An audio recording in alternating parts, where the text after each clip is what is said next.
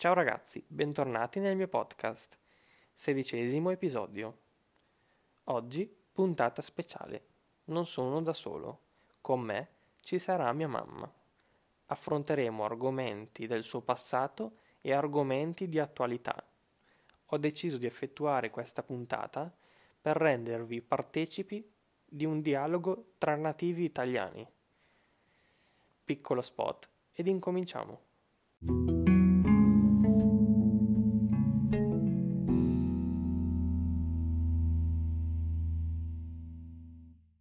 Eccoci tornati. Come anticipato nell'introduzione di questo podcast, oggi non sono da solo, con me c'è una persona a me molto cara, se vuoi presentarti. Ciao ragazzi, sono Giulia. Ok, come sentite è la voce di mia mamma, si chiama Giulia, ha 57 anni e fa la casalinga.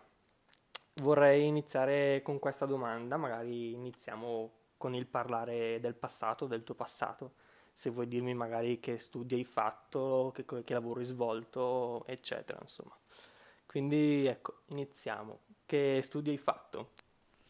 Allora, ai miei tempi non c'era il concetto di studiare come al giorno d'oggi. Principalmente le persone studiavano fino alla terza media, per poi andare direttamente al lavoro e così ho fatto.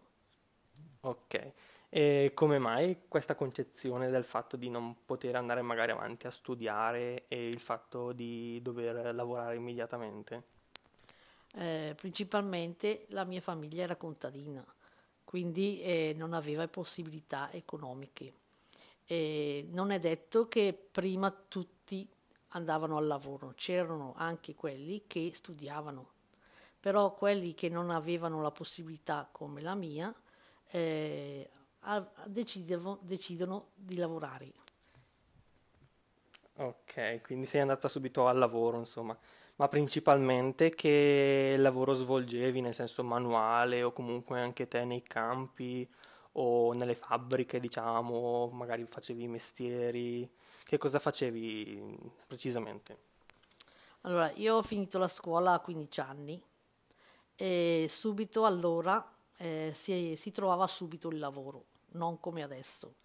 E quindi, quindi io la scuola l'ho finita a giugno, alla fine di giugno, pensa che il 10 di giugno e 10 di maggio ho trovato subito il lavoro in una fabbrica nel, nel mio paese. E ho cominciato, era una metalmeccanica, ho cominciato a lavorare lì. Eh, sono stata lì un anno però eh, era molto faticoso. E piangevo perché non mi piaceva lavorare in, quel, in, quel, in quella ditta lì. E eh, tornando a casa piangevo e mia mamma non voleva, eh, mi diceva come mai piangi? Io parlavo e dicevo non mi piace il lavoro, non voglio più andare, ma lei eh, continuava a dire devi andare perché noi abbiamo bisogno di, di soldi e se tu non vai al lavoro eh, questo non possiamo fare. E così sono stata costretta già a 14 anni ad andare al lavoro. Diciamo che facevi appunto questo lavoro costretta, tra virgolette, per appunto portare a casa da mangiare per la famiglia, perché come dicevi appunto eh, non avevate molte di disponibilità economiche. Eh, a un certo punto della tua vita però, tu e papà insomma, avete deciso di fare una cosa molto importante, un grande passo. Vuoi magari parlarci anche di questo? Beh, questo è successo molto dopo. Eh, devo tornare indietro un passo dicendo, eh, dicendo che eh, io in quella fabbrica sono stata ugualmente tre anni. Dopo questi tre anni, eh, a 17 anni, ho incominciato ad andare nelle confezioni di abbigliamento. Avevo trovato lavoro di abbigliamento. E, e così è stato. Lì era un lavoro che mi piaceva molto perché eh, ho imparato su tutti i tipi di macchine. Allora, precisiamo, confezionamento di vestiti intende ehm, tramite dei modelli cartacei costruivano o comunque cucivano ehm, vestiti per case di moda importanti della zona e quindi stai dicendo appunto che eh, da qui hai imparato ad utilizzare le diverse macchine che servono appunto per ehm, confezionare, preparare, cucire i vestiti. Sì, è stata un, mia, una delle mie fortune perché avevo un titolare molto cattivo e quindi a me mi faceva fare il jolly, ho imparato tutte le macchine su tutte le macchine e quindi avendo imparato questo ho potuto eh, dopo due o tre anni mettere eh, una mia ditta eh, con il papà. Infatti io il papà l'ho conosciuto a 17 anni e già a 17 anni lavoravo dentro in queste confezioni. A 23 anni mi sposai col papà e, e così eh, lui mi disse ma se tu sei capace di fare tutto questo come mai non provi a fare un tuo lavoro? Ok, quindi ad aprire una tua azienda, intende. Eh, si sono messi in proprio. Eh, sì, eh, a 23 anni. Allora, noi ci siamo sposati a 23 anni. Dopo un anno eh, ho cominciato eh, a provare a fare il lavoro da sola. E il lavoro che ho fatto da sola l'ho fatto qui sotto casa avevamo un laboratorio qui sotto casa e così ho cominciato da un piccolo laboratorio di due macchine a fare capispalla. Eh, sì, possiamo dire spalline, diciamo, eh, pezzi di indumenti che vengono posizionati sopra il braccio. Eh, sì, sono quelli. Son quelli. E, e, così siamo andati avanti. E ho lavorato per circa cinque anni 5 anni qui sotto casa, poi ho visto che il lavoro andava bene, ho cominciato a prendere ragazze personali. E così siamo andati avanti. Dopo 4-5 anni ho cominciato a fare entrare papà nella ditta. Ok, quindi praticamente allora ha iniziato, lei, lei sta dicendo sotto casa, intende magari eh, uno scantinato, un basement come si dice in inglese. È partita con eh, due macchine, semplicemente due macchine, per poi arrivare persino ad assumere del personale, quindi altre persone che producano vestiti insieme a lei. Come avete sentito si è sposata molto giovane con mio padre e poi ha deciso di far lavorare con sé anche mio padre per poi farlo diventare anche lui titolare della loro azienda. E quindi hanno sempre poi lavorato in questo ambito eh, come imprenditori per 25 anni. Ovviamente si sono sempre più espansi, ingranditi, arrivando fino a un certo punto ad aprire un vero e proprio capannone ehm, che dove appunto lavoravano solo loro con tantissime macchine e producevano vestiti ehm, per grandi marche, insomma, italiani. A un certo punto però avete smesso di fare vestiti, giusto? Sì, abbiamo smesso di fare i vestiti perché era arrivato il momento che non funzionavano più e, nella, mm, e vicino a casa nostra c'erano molte ditte che facevano articoli prima infanzia, poricoltura, cioè eh, carrozzine, passeggini. Eh, per i bambini piccoli, diciamo. Sì, per i bambini piccoli. Così ci siamo messi tutti e due in questo settore, in questa esperienza. Eh, papà aveva la sala taglio e io avevo la confezione di qui cominciai a avere più personali. Da 10 ragazze sono arrivata a 15 ragazze. Tutto andava bene. Eh, abbiamo lavorato per 25 anni. Poi tutto questo eh, è andato sempre più calando fin quando eh, il nostro lavoro è stato tutto esportato in Cina. E così e quindi diciamo che la vostra azienda è arrivata ad un punto dove appunto avendo concorrenza da parte della Cina, eh, diciamo avete preferito chiuderla perché appunto non avevate più lavoro e non avevate più insomma, richieste di lavoro del vostro materiale. E quindi avete chiuso precisamente in che anno? Nel 2009. Nel 2009. Ok, nel 2009 hanno appunto chiuso la loro attività. In seguito a questa chiusura avete dovuto cercare un nuovo impiego, un nuovo lavoro. Quindi è stata una sfida anche per voi comunque la ricerca di un nuovo lavoro, un nuovo impiego. Precisamente come è andata la situazione?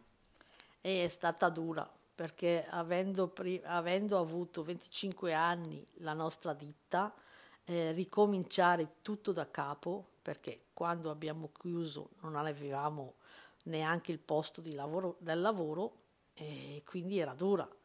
E così io ho cominciato ad andare nei laboratori a fare la maestra. E sono andata per, eh, ho lavorato ancora per tre anni, tre o quattro anni. Papà invece ha lavorato in, prima, prima, per un anno ancora in un posto di articoli prima infanzia, ma poi anche lì non andava più il lavoro. Eh, così ha trovato, siccome lui negli anni indietro non, è, non era come me che io sono andata subito al lavoro, lui ha studiato e ha studiato disegnatore e meccanico eh, e così con i suoi studi è riuscito a entrare in una ditta multinazionale di valvole. E così lui ancora adesso fortunatamente lavora. E invece per me eh, è stata più dura perché ho lavorato per tre anni come maestra nelle confezioni, ma poi anche lì il lavoro uh, va sempre calando è sempre calato. E infatti qui da noi, in, nelle nostre do- zone, non c'è più eh, la confezione, non c'è più. Ecco. Diciamo che non si può più fare il lavoro che tu facevi di prima infanzia, insomma, perché tutto, come abbiamo detto prima, è stato esportato in Cina e quindi molte ditte di queste zone, delle nostre zone, eh, hanno dovuto chiudere appunto per questo grave problema. Sì, infatti hanno tutto dovuto chiudere. Fortunatamente io e papà ci siamo accorti molto prima e abbiamo chiuso bene. Invece nostri, i nostri colleghi ancora adesso fanno fatica. Eh, però, beh, adesso siamo andati avanti così. Io adesso faccio la casalinga e, e sto, faccio le cose di casa che prima non ho mai fatto perché essendo pre- imprenditrice non ho mai seguito la casa come adesso. Diciamo che adesso ti dai più magari alla cucina, cosa che prima non facevi mai, eh, ti davi magari di più anche alla lettura, cosa che prima magari non facevi. Diciamo che ti sei buttata più nell'ambito casalingo, appunto, come si dice qui in Italia. Sì, esatto. Ricordo male o ai tuoi tempi, comunque, quando andavi tu a scuola, si studiava anche lì una lingua straniera? Sì, noi studiavamo il francese, ma ora lo ricordo poco. Diciamo che non avendolo più parlato ricordi le basi, insomma, te la cavicchi, così si dice in italiano. E ultimamente però mi stai tartassando nel chiedermi di insegnarti un po' di inglese. Come mai questa cosa? Sì, siccome sono un po' libera, mi piacerebbe almeno imparare le basi, se tu vuoi. Ok, possiamo farcela, diciamo, accetto la sfida. Sarà difficile, però comunque ci proverò, dai. E diciamo anche inoltre che siamo sempre stati una famiglia a cui piace molto viaggiare. Infatti abbiamo visitato anche diversi posti qui in Europa e anche in Francia, avendo comunque parentela in Francia, abbiamo visitato molti posti in Francia, insomma. E, ehm, inoltre, cosa ne pensi del fatto che io ogni tanto, diciamo, prenda il primo aereo e parta appunto a visitare comunque da solo? Sì, mi preoccupa un po', però sapendo che tu conosci bene l'inglese e lo parli molto bene, allora questo mi calma un po' e quindi ti lascio andare, ti lascio andare sempre a visitare. Diciamo che andrei ugualmente, non c'è bisogno che mi lasci tu, però effettivamente sì, è, è questa la concezione. Tra... però sono più tranquilla sapendo che tu conosci bene la lingua. Sì, sì, no, certo, ovviamente, ovviamente. Bene, eh, magari mm, parliamo un po' di attualità in questo momento, dato che comunque eh, l'Italia è stata colpita da un grave avvenimento ultimamente e ovviamente anche tutti voi da parte del resto del mondo conoscerete il cosiddetto coronavirus. Diciamo che questo coronavirus ha colpito anche specialmente il nord Italia, parte appunto dell'Italia dove noi viviamo e mm, riferendomi appunto a te, cosa ne pensi di questo coronavirus, insomma, questo virus arrivato dalla Cina? Sì, eh, molti si preoccupano. Io da parte mia non, mol- non sono molto preoccupata perché, come dicono, è un'influenza, un po' di più di un'influenza forti e, e quindi si sente anche che la maggior parte dei morti sono anziani che hanno già delle malattie eh, pregresse. Quindi eh, tutto quell'allarmismo qui per me è, è troppo. Diciamo che comunque le vittime, come diceva appunto lei, erano perché appunto o già malate prima che contrassero il coronavirus o comunque sono persone di una certa età, insomma, stiamo parlando di persone di più di 80 anni, comunque 85 o su per giù. E mi stavi dicendo anche giusto pochi minuti prima di iniziare questo podcast che appunto dove abitiamo noi molti esercizi hanno dovuto chiudere, tra cui bar che devono chiuderli prima delle 18 e anche chiese mi stavi dicendo che hanno dovuto interrompere tutte le messe in programma per appunto questo coronavirus hanno dovuto chiudere tutto insomma.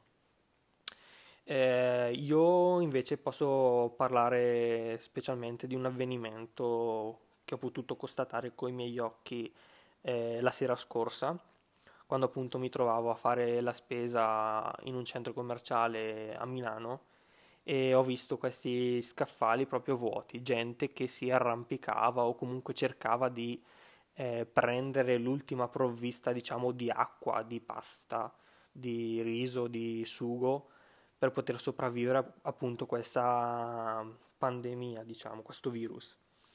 Ecco, io posso dire che appunto eh, mi sono spaventato di più a vedere queste persone che appunto litigavano tra di loro su chi eh, doveva comprare che cosa o comunque l'ultima scatola di pasta, l'ultima scatola di sugo, piuttosto che magari il virus in sé per sé.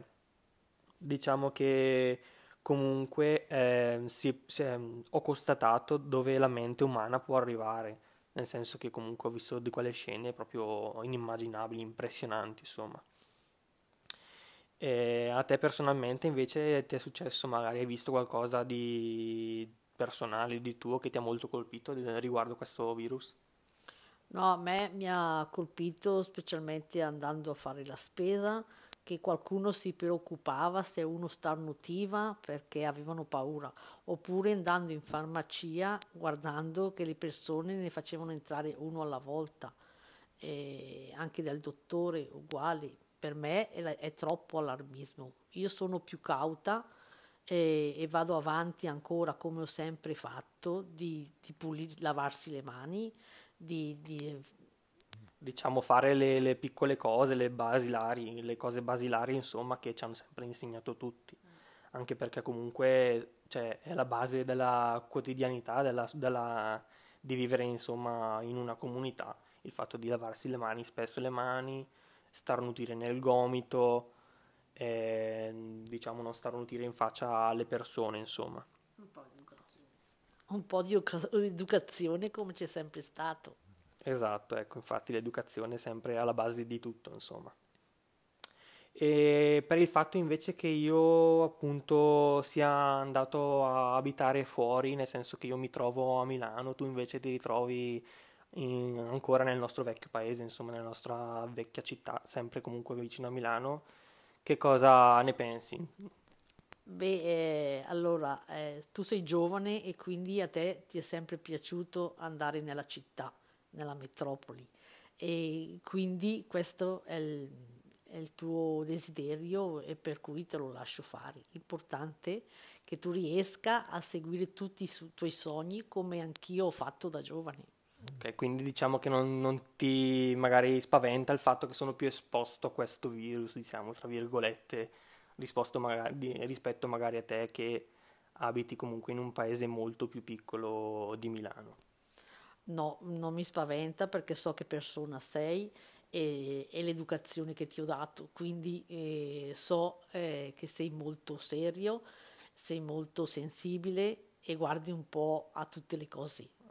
Diciamo che sono pignolo, si dice in italiano, una, cosa, una persona che molto, guarda molto ai dettagli e comunque tiene insomma a, a, a tutto quello che lo circonda.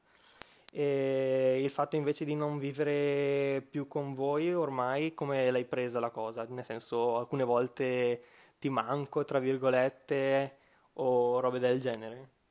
Allora, eh, un figlio manca sempre sicur- sicuramente, però io alla tua età ero già sposata e quindi eh, dico eh, che anche tu devi fare le tue scelte. Poi ogni tanto ci sentiamo per telefono, quindi, eh, quindi diciamo che comunque è come se fosse una cosa normale ormai. Non c'è più questa distanza magari che ci poteva essere una volta. No, no, non c'è più questa distanza. Hai la tua età e devi fare, devi fare tuoi, le tue scelte.